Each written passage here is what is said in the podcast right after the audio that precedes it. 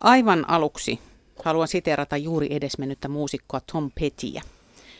Music is the only real magic that I know. Tämä ei nyt sinänsä liity mihinkään, sopivaa mun mielestä kauniisti tähän alkuun. Tietokirjailija Liisa Ukkola vuoti. Juuri hetki sitten väitin, että me kaikki olemme jollain tasolla musikaalisia. Tieteen edustajana eli lääketieteellisen genetiikan tohtorina ja musikaalisuuden biologiaa selvittäneenä sä saat nyt runtata tai tukea mun väitettä. No kahvipöytäkeskusteluissa yleensä lähtee keskustelu siitä, että monet tietää vaikka joitain perheitä, jossa on monta musiikin harrastajaa, ammattilaista. Voi olla joku bändi, jossa kaikki soittajat on vaikka veljeksiä ja ajatellaan, että heillä täytyy olla musikaalinen suku. Ja... Niin, että se menee sen mukaan, että tiedetään, että joo, noi soittaa jotain, mutta Miten sä suhtaudut siihen ajatukseen, että me, me jokainen olemme omalla tavallamme musikaalisia? Paitsi tietysti ihmisillä on sellaisiakin sairauksia, jotka karsii sen kokonaan pois, mutta, mutta puhutaan nyt pääosasta joukkiota. Eli meistä ihan tavallisista tallaajista, niin voiko sanoa, että olemme kaikki jonkin, jollain sortilla musikaalisia? Tutkimukset on kyllä todistaneet sitä, että meistä 90 prosenttia on aika musikaalisia, 5 prosenttia – huippumusikaalisia, eli joitain erikoislahjakkuuksia, 5 prosenttia epämusikaalisia. Eli se on semmoinen ominaisuus, mikä kulkee siellä väestössä normaalijakauman mukaan, niin kuin vaikka pituus. Jos ihmiset olisi jonossa pituuden mukaan, niitä keskipitkiä olisi aika paljon. Ihan lyhkäisiä muutama, hirveän pitkiä ihan muutama. Samalla tavalla musikaaliset jakautuu. Jos laitettaisiin jonoihin musikaaliset, niin Niitä aikamusikaalisia olisi valtaosa, epämusikaalisia muutama ja huippumusikaalisia sitten kans muutama. Tuo oli hyvä konkreettinen havainto. Ja sanon tässä nyt ihan pokkana, kyllähän tuo nyt tavallaan tuki sitä mun väitettä. Aloitetaan siitä vaikeasta päästä, eli määrittelystä. Vaikka mä oon koko elämäni kulkenut käsikynkkää musiikin kanssa, niin sitten kun mä pysähdyn miettimään, niin en mä oikeastaan osaa määrittää, että mitä musikaalisuus on. Eihän se, eikä se pelkästään voi olla ö, sävelkorkeuden tai rytmin tajua. Sanakirjakin määrittelee jotenkin musikaalisuuden. Sanakirja ei määrittele kyllä epämusikaalisuutta, mutta musikaalisuus sieltä löytyy. Siihen liittyy kaikkea äänten erottelukykyjä, korkeus, pituus, rytmin erottelua, mutta myös vaikka kiinnostus musiikkiin tai kyky jutella musiikista. Ne on musikaalisuutta. Se on hirveän monipuolinen ominaisuus. Siksi on vaikea sanoa toisaalta, kuka on musikaalinen, kuin mitä se musikaalisuus on. Toihan on ihan mahtava, toi kiinnostus musiikkiikin riittää osoitukseksi siitä, että on musikaalinen. Niin eli sitten on vaikea tosiaan sunkin tiivistää niin kun sellaiseksi, jota me voitaisiin käyttää nyt sellaisena keskivertomääritelmänä, että mitä se musikaalisuus on? No se on tiettyjen psyykkisten ja fyysisten ominaisuuksien yhdistelmä, mutta sitten taas keneen verrataan ja mitä ominaisuuksia halutaan mitata. Vaikka koulussa laulukokeet. Hmm. Vielä minunkin aikana oli niitä, että luokan eteen piti nousta seisomaan ja laulaa siinä. Ja sitten se koko lukukauden musiikkinumero tuli sen perusteella. Sanna on sen näköinen, että sitä sattuu parhaillaankin, kun se muistelee. Se on ihan hirveä. Mä valitsin vielä Edu Kettusen Lentäjän poika kappale, joka Aika on ihan yleinen kamalan vaikea. Ja se oli ihan hirveä, että se meni aivan päin Siinä sitä. vaiheessa, kun se menee tosi korkealle, Joo, huomaa, että väärä valinta. sortuu. Mutta pakko poimia täältä lähetysikkunasta Antsa kuuntelijamme kommentti hän sanoo, että mä luulen, että musikaalisuutta on sekin, että nauttii kuuntelemisesta. Voidaanko se, että nauttii musiikista, laskea jonkinlaiseksi musikaalisuudeksi? Joo, ehdottomasti. Ja se on juuri sitä, että me kaikki ollaan musikaalisia kuitenkin, koska kyllä meistä nyt suurin osa nauttii jollain tavalla musiikista. Mm. Eli ei tarvi välttämättä edes ymmärtää musiikkia tai musiikin rakennetta, vaan, vaan nauttiminen, kuunteleminen, keskusteleminen siitä riittää merkiksi, että on musikaalinen. Jotkut tutkijat on sanoneet niin, että koska me kaikki osataan vaikka kävellä, meillä on jonkunlainen rytmitaju. Puhuminen vaatii rytmitajua, keskustelu, että sä pystyt alkaa keskustelemaan toisen kanssa oikeassa tahdissa. Se vaatii jonkunlaista rytmitajua, sekin on musikaalisuutta. Mm, toiset on sellaisia slaabaajia, niin kuin tangolaulajat, ja minä olen sitten taas semmoinen, joka meinaa tulla rytmillisesti muiden päälle. Kuulo on aika olennainen osa musiikista puhuttaessa, mutta nauttivathan kuurotkin musiikista. Onhan meillä esimerkiksi Seinmark, räppäävä kuuro. Hämmennän siis soppaa kysymällä, että missä ymmärrys musiikista itse asiassa syntyy. Niin, musiikkia vastaanotetaan korvan lisäksi kehon muilla osilla. Passo voi tuntua vatsan pohjassa tai nostaa hiukset pystyyn. Hmm. Niin, eli kuulo, ei, kuulo on olennainen osa, mutta se ei ole välttämätön kuitenkaan siinä musiikin tai musikaalisuuden kokemuksessa. Sitten on jotain ääni, äänimalja, rentoutus, jotain intialaisia joogajuttuja. Mä en vanno näiden nimeä, mutta, mutta se kai kans jotenkin saa kehon solut väreilemään. Ääni on kuitenkin semmoisia ilmassa kulkevia aaltoja, ja kun se kulkee korvaan, se muuttuu siellä mekaaniseksi ärsykkeeksi, ja jos se menee kehon läpi, se saa väreilemään solut. Ehkä siellä voi tapahtua jotain hierontaa siellä kehon sisällä.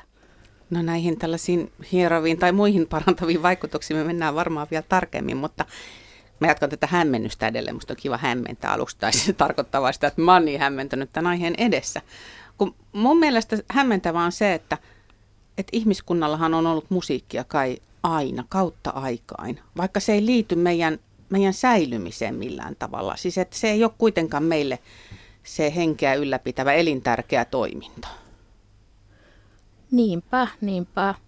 Niin kauan kuin siis musiikki on syntynyt sitä paitsi eri puolilla maailmaa, niin kuin siihen aikaanhan meillä ei ollut radiota, joka välittäisi musiikkia toiselle puolelle maailmaa ja muusikot eivät myöskään lentokoneella kulkeneet.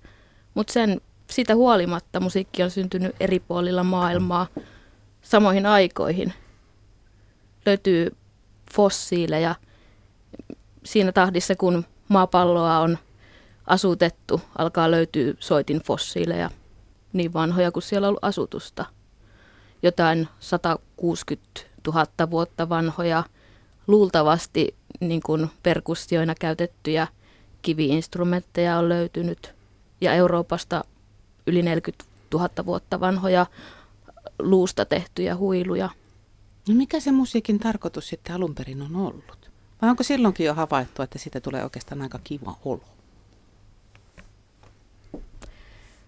No, Darwin jo aikoinaan huomasi sen, että siis joillain niin kuin linnunlaululla, ihmisten musiikilla sillä voisi olla jotain, jotain yhtenäisyyttä ja sitten on, on siis kaikki nämä fossiilit ja kielitieteilijöiden kaikki mallintamiset, ne on tullut siihen tulokseen, että ö, musiikki olisi ollut ennen kieltä olemassa. Niin, eli se on se eli meidän varhaisin kommunikointi. Kyllä. Ahaa. Ja myös linnuillakinhan tämä laulu on kommunikaatiota. Mm. Mutta lintujen laulu on enemmän niin kuin meidän puhetta. Se ei ole niin kuin musiikkia sinänsä.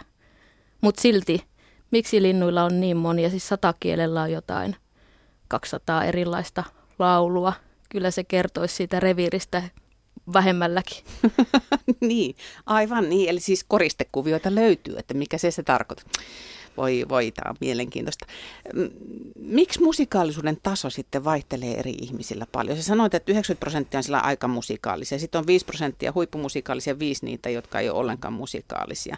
Päästäänkö me nyt tästä niihin geeneihin? Eli että et kuten silmien väri vaihtelee ihmisillä perimän mukaan, niin sitten myös musikaalisuus riippuu siitä, minkälaiset geenit olet saanut.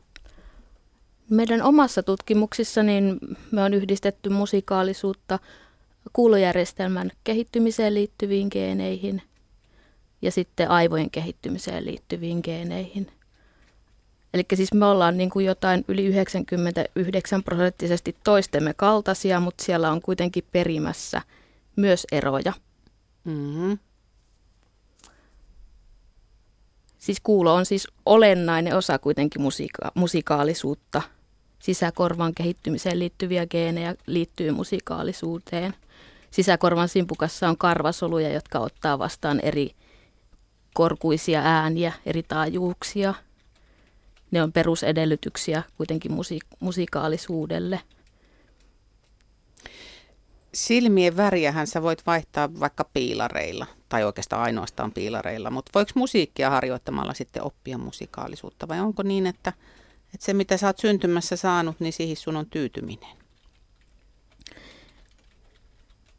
Musikaalisuudesta, kun vähän yli puolet on niin kuin geenien vallassa, ja se loppu sitten tulee ympäristötekijöistä ja ympäristötekijöiden ja geenien yhteisvaikutuksesta.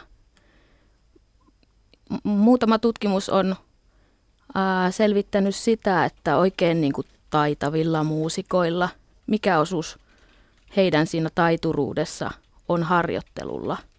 Ja ovat tulleet siihen tulokseen, että se on – vain neljäsosa kuitenkin se, niin kuin se semmoinen oikein tavoitteellinen harjoittelu. Eli kyllä ne geenit vaan määrää jotkut raamit, minkä sisältä sä et vaan pääse pois. Siis toki ne on aika, aika laajat, mutta ehkä ihan kuka vaan ei pysty ihan mihin vaan. Meinasin, että siinä meni juuri perustamonelta pieno, pienotuntien harjoituksilta. Mutta miksi aina pitää olla paras? Miksi ei riitä, että tykkää siitä? Yle, Radio Suomi. Studiossa on musikaalisuuden biologisesta taustasta ensimmäisenä maailmassa väitellyt ja nyt musikaalisista geeneistä tietokirjan julkaisut Liisa Ukkola-Vuoti. Sanna on seurannut silmätarkkana kuuntelijoiden keskustelua. Minkälaisia havaintoja, kommentteja sieltä tulee? Musiikki herättää paljon tunteita, kuten tässä ohjelmaa valmistellessa jo saimme todeta.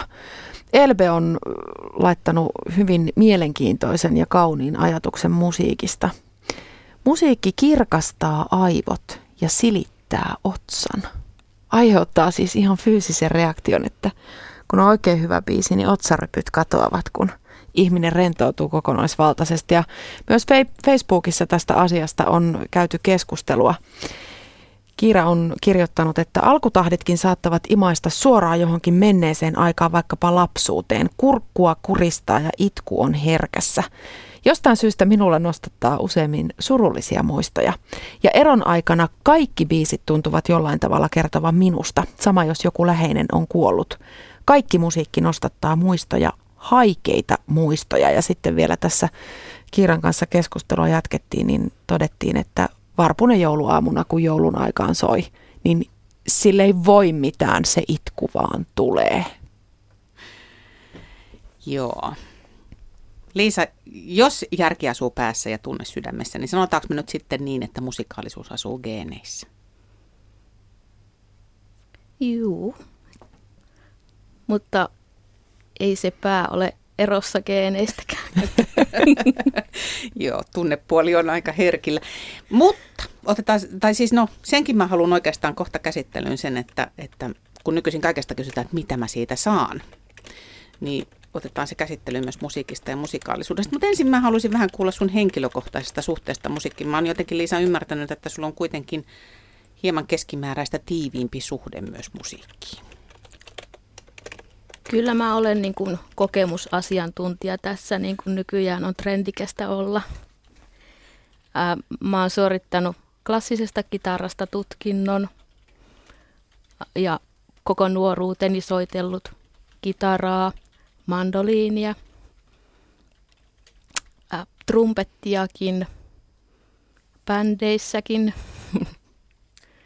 nykyään nykyään myös kotona – Autotallion bändin vallassa ja erillisten soittimien vallassa. Sulla on aika mielenkiintoinen soitinvalikoima, täytyy sanoa, että ei ihan tyypillisin. tota, miten sä määrittelisit oman musikaalisuutesi? Meidän tutkimuksissa nämä osallistuneet teki kolme musikaalisuustestiä. Ja musikaalisuustestit on sillä tavalla objektiivinen tapa mitata musikaalisuutta. Kun puhuttiin tästä laulukokeista, niin se, en tiedä mitä se mittaa, mutta niin kuin musikaalisuustestit mittaa kukin tiettyä osaa musikaalisuudesta. Mm-hmm. Meidän, meidän tutkimuksessa käytettiin kolmea eri musikaalisuustestiä. Kai Karman kehittävä, kehittämä testi, joka mittaa semmoista äänten rakenteiden hahmottelukykyä. Ja Siisoren ähm, sävelkorkeuksien erottamistesti ja sävelpituuksien erottamistesti.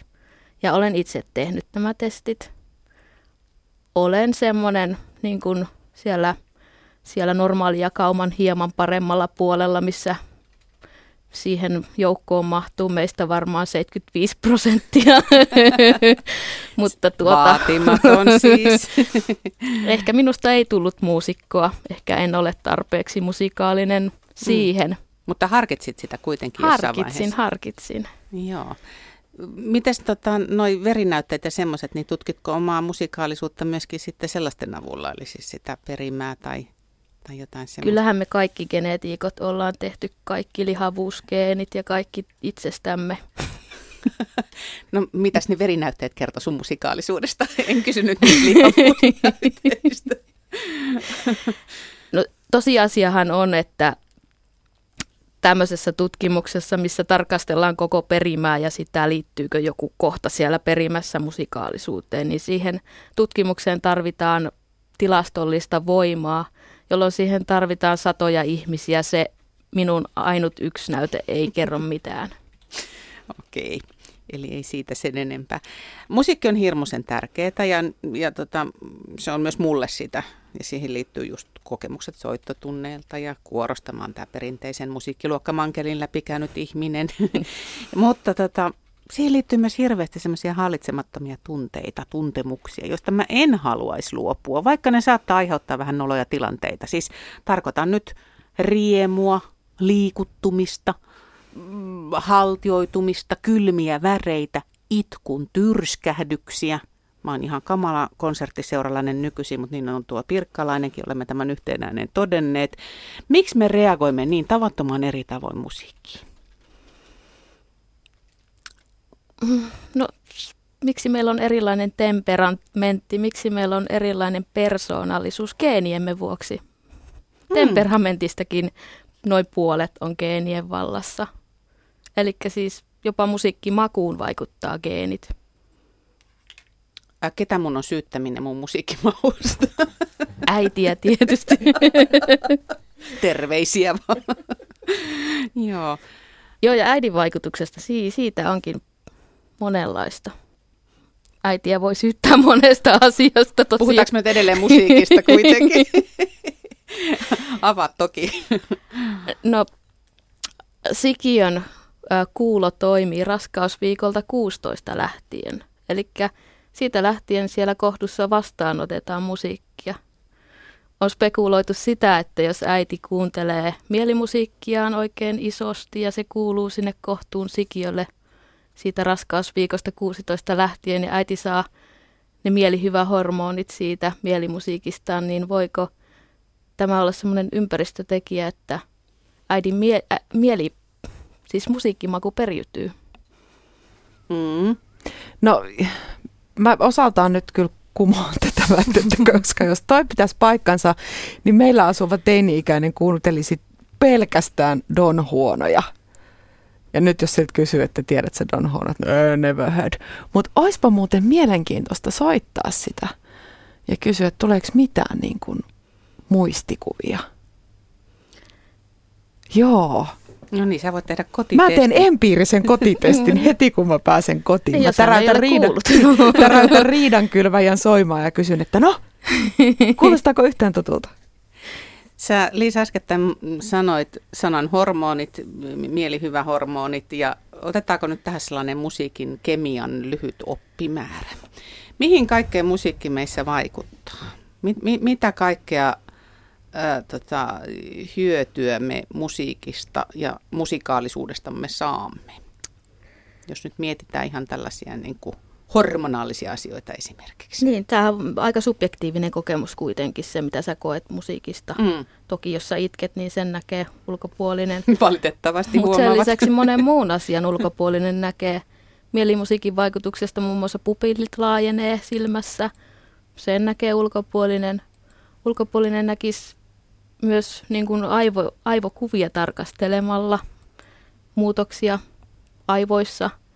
Verenkierto lisääntyy aivoissa musiikin vaikutuksesta ja monet eri alueet aivoissa aktivoituu. Se on hirveän monipuolista sen vuoksi niin kuin jumppaa aivoille. Mutta sitten ää, siis geenit ei muutu musiikin vaikutuksesta. Sinulla on ne geenit, mitkä sä olet syntymässä saanut. Ihmisellä on 20 000 geeniä. Ne ei ole kaikki koko ajan käytössä, ne ei ole aktiivisena. Mutta kun sä kuuntelet musiikkia, niin tietyt geenit aktivoituu silloin. Eli verinäytteestä voi mitata tämmöisiä asioita. Meidän oman tutkimuksen mukaan 20 minuutin musiikin kuuntelu muuttaa geenien aktiivisuutta. Eli tuo sitten tavallaan, niin kuin, tai siis muistuttaa niitä, että hei, tehkääs hommanne, mutta tuo ehkä sitten niitä hyviä vaikutuksia. Niin, kuin, niin. niin. ja sitten siis se, mitä siellä tapahtuu, sen voi mitata juuri hormonipitoisuuksilla. Kun geeni aktivoituu, se tuottaa jotain proteiinia. Eli siis... Ja sitten nähdään vaikka, että dopamiinipitoisuus lisääntyy kehossa, sen voi mitata, siis ne voi myös nähdä ulkopuolinen, vaikka verinäytteestä, virtsanäytteestä, endorfiineja, jotka ovat kehon itse tuottamia opiaatteja. Eikö sitä rakkaushormoni oksitosiinikin kuulu näihin, joita musiikki voi tuottaa? Joo, juu, kyllä, joo. Vasopressiini myös ne on semmoisia yhteenkuuluvuuteen liittyviä. Ja itse asiassa ja, olin hyvin järkyttynyt, kun luin sen, että myös testosteroni liittyy musiikkiin. Joo, mutta tiedät, kun podarit käyttää mielellään jotain manovaaria tai jotain tuolla salilla, niin eräs tutkimus havaitsi, että itse asiassa testosteronipitoisuus vähenee musiikin vaikutuksesta – mutta, mutta, Ouch. mutta se, mikä siinä musiikkia käytettiin siinä tutkimuksessa, niin ne oli japanilaisia lastenlauluja.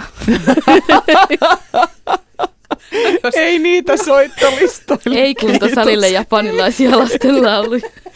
No hei, mutta voisiko tässä olla ratkaisu sitten sellaisiin kukkoilevien teinipoikien ongelmiin, että kun se testosteronitasot teini-iässä alkaa nousta ja sitten tulee vähän sellainen, että nyt mä menen ja näytän kaikille, niin soitetaan niille japanilaisia lastenlauluja, niin niitä on paljon helpompi käsitellä. Jos saat ne kuuntelemaan japanilaisia lastenlauluja, niin onnea vaan.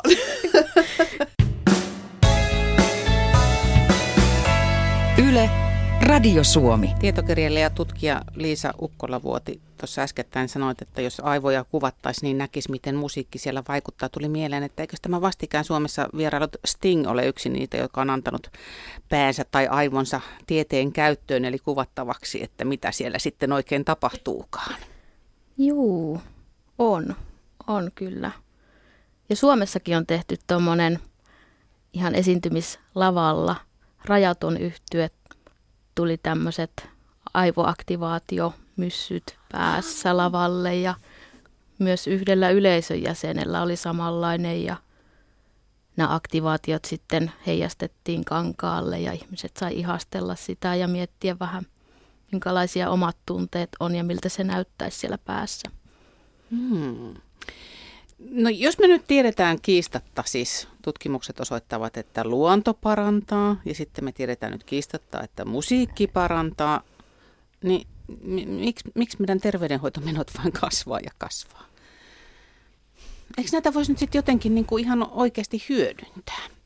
Vai onko kaikki niin alkutekijöissään vielä tämä tutkimus, että ei pystytä niin kuin suoraan ottamaan iloa irti? Kyllähän musiikkiterapia on hyödynnetty vaikka kuinka kauan – kreikkalainen jumala Apollo hoiti musiikkia ja terveyttä. jo muinaiset kreikkalaiset. Päästiin sinne asti.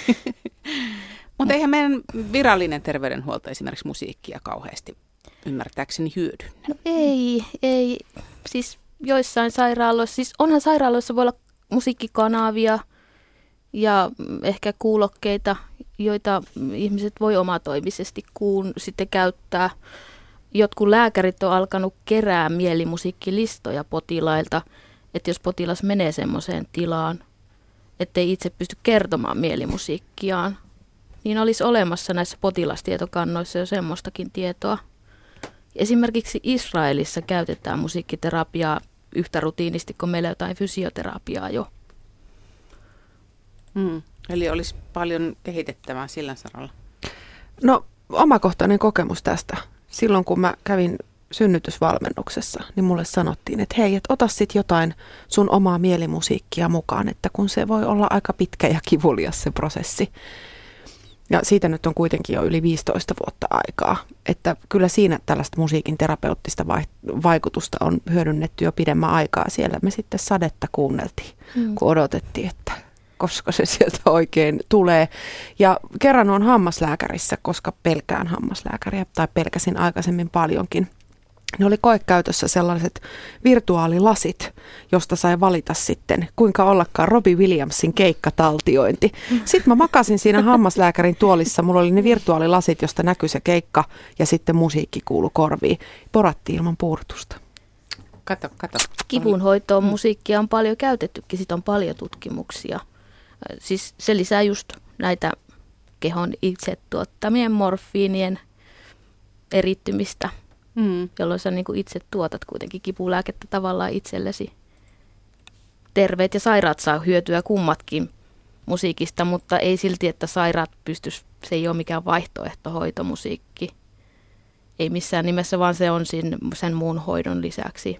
Mm. Jos, jos lääkäri määrää lääkkeitä, ei tarkoita, että käytä vaan tätä musiikkia, älä sitä lääkettä, vaan kyllä niin kuin se perushoito täytyy myös se on sen lisäksi.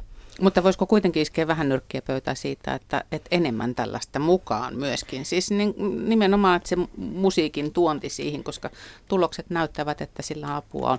Ja että me unohtaisi, muistisairaasta puheen ollen, että me unohtaisi, muistisairaallahan musiikki on monesti se, joka purkaa, saattaa siis saada puhumaan ihmisen, joka ei saa muuten sanaa suustaan, niin kun kuulee musiikkia, niin ne laulun sanat alkaa tulla sieltä mm-hmm. ja aktivoi sitä puolta. Ja Parkinsonin taudin hoidossa – Siis ihmiset, joilla on tosi pahoja liikehäiriöitä Parkinsonin taudin vuoksi, niin tanssiterapiaa. Sitten kun he alkavat tanssimaan, niin he tanssii aivan sujuvasti. Kaikki liikkeet on aivan normaalia, ei mitään ylimääräistä. Aika mielenkiintoista. On. Mutta kyllä siis vielä tämä tutkimus on sen verran alussa, että lisää tutkimusta tarvitaan, mutta lupa, lupaavaa näyttöä on saatu jo. No väistämättä tulee sitten mieleen myöskin se, että voiko musiikilla olla jotenkin semmoisia päinvastaisia vaikutuksia, eli, eli huonontavia vaikutuksia. Voiko olla sellaista musiikkia, joka, joka jollain tavalla huonontaa sun tilaa tai tekee, no jokainen tietää, että ärsyyntyy väärästä musi- mm. omasta mielestään väärästä musiikista, mutta että voiko sillä oikeasti olla ihan kunnon haittaa? No semmoisia tutkimuksia on, että niin kuin meteli saa meidät ajattelemaan negatiivisia asioita. Ehkä se semmoinen, jos joudut pakosti kuuntelemaan epämieluisaa musiikkia, menee sitten sen metelin piikkiin jo. Mm. Niin ja sitten jos sä olet vaikka musiikinopettaja, kuuntelet musiikkia kaikki päivät töissä, niin voi se olla, että sä et halua enää kotiin mentyäsi kuunnella musiikkia, vaan sitten se hiljaisuus on sun valinta. Mm, joo, ihan näin radiotoimittajanakin voin allekirjoittaa, että monesti mielellään on ihan hiljaisuudessa sitten ne iltapäivät. Mä ajattelin, että musiikin opettajat, nyt sä sanot sen, että kun kuuntelee koko päivästä kriih, kräh, kriih, kräh, niin se aiheuttaa kohtalokasta hallaa. Öm, sulla oli hyvä esimerkki tuossa sun kirjassa, kun näitä testejä on tehty, että mikä musiikki mitenkin vaikuttaa, oli siis Mozart ja Blur testit. Kerro vähän niistä, mitä niistä saatiin selville. Melkein kaikki tietää Mozart-efektin, eli lapsille tulisi soittaa Mozartia, niin heistä tulee älykkäitä ja löytyy CD-levyjä. Ja mä soitin vaan Don huonoja. No, siitä ei ole tutkimusta, mitä se, se tekee, mutta... Ihan kelpo kansalainen siitä tuli. niin, niin tämä Mozart-efekti on yksi, yksi semmoisista väärin ymmärretyistä, väärin popularisoiduista asioista. Se ei ihan niin mennyt. Eli oli, oli kolme ryhmää lapsia. Yksi kuunteli Mozartia, joo. Yksi oli hiljaisuudessa, yksi kuunteli rentoutuslevyjä. Ja sen jälkeen nämä teki sitten avaruudellista hahmottamista mittaavia testejä. Ja havaittiin, että tämä Mozart-ryhmä pärjäsi parhaiten näistä. Ja sitten – media sanoi, että Mozartia kaikille niin tulee älykkäitä. Mutta sitten näitä, toistettiin näitä tutkimuksia. Ja yksi viimeaikaisin sitten oli sellainen, että yhdelle ryhmälle lapsista soitettiin Mozartia, yhdelle pop-musiikkia ja yksi kuunteli äänikirjoja. Ja todellisuudessa tämä Blurria ja muuta popmusiikkia kuunnellut ryhmä pärjäs parhaiten näissä avaruudellista hahmottamista mittaavissa kokeissa.